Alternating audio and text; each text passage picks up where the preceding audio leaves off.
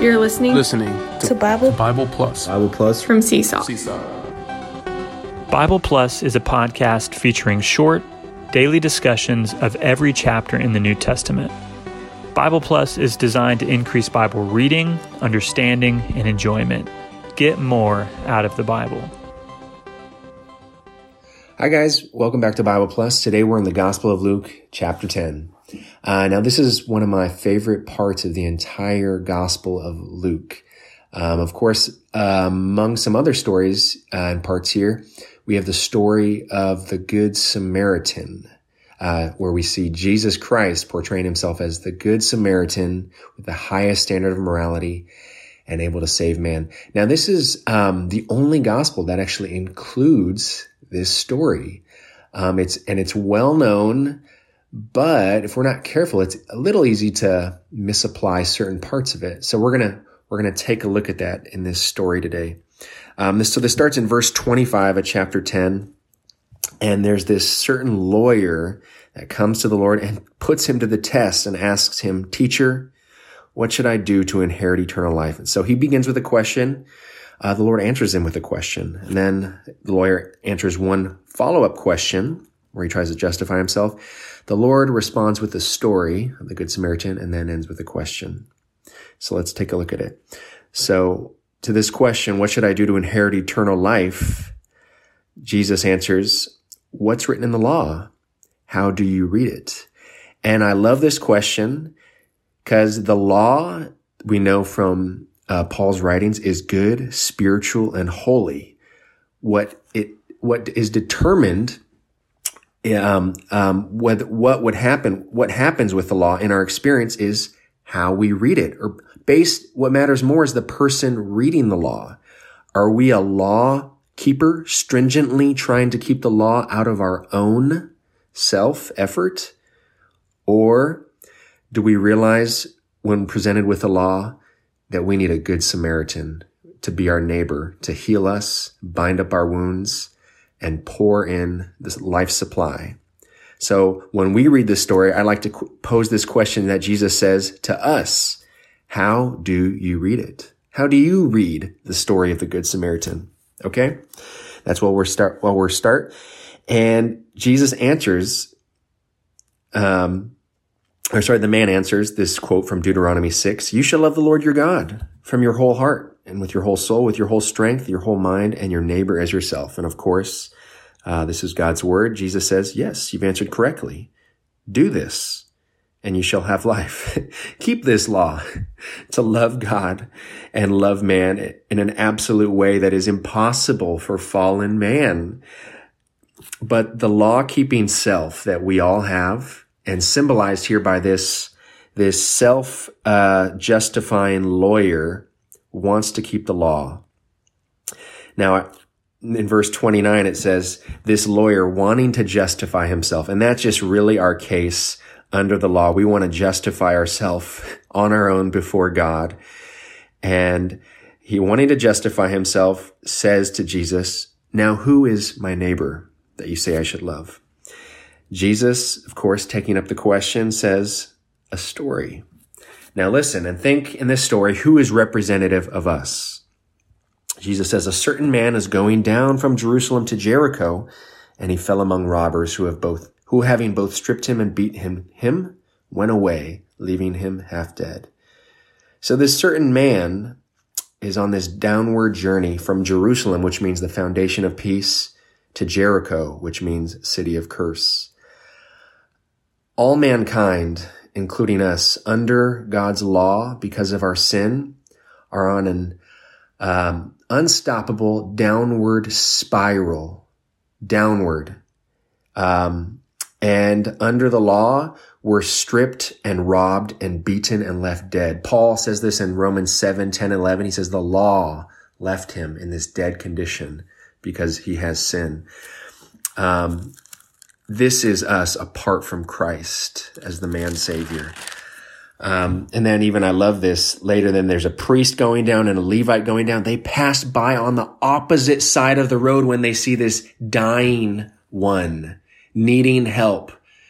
This means the people who seemingly have the answers, knowledgeable, religious, good, well, well, um, uh, you know, revered in society, philosophers and teachers and religious ones, they actually can't help us, but they're actually also going down the same downward spiral toward Jericho. Brothers and sisters, this is really Galatians 3:13. All men apart from Christ are held under the curse of the law. That curse is a downward spiral away from peace. But thankfully, uh, there's a way to peace. 33, verse 33, but a certain Samaritan. I love that. There's such a downward spiral, but a certain Samaritan. A Samaritan was a despised person of mixed race. This is Jesus, the despised Nazarene from a lowly birth. And he was journeying. I love that. He didn't just happen to bump into you. The triune God from eternity past was journeying, searching you out in his um, lost one seeking and saving, sinner saving ministry journey. He was seeking you out. And he came upon this beaten man left for dead. And when he saw him, he was moved with compassion. This is such a man that Jesus was, uh, was such humanity shown here that he could be moved with compassion by this miserable and dying condition and state this man was in.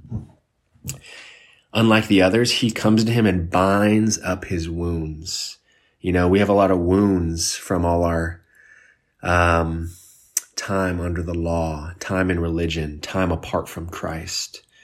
The Lord knows and he, he wants to bind them up and pour in oil and wine, which symbolize his spirit and cheering and enlivening life supply. And then he puts us on his humble beast and takes us to the inn, which is the church. You know what happens in the church? In this age, the church should be a hospital to us where as broken, damaged human beings, we're being recovered, healed, and restored.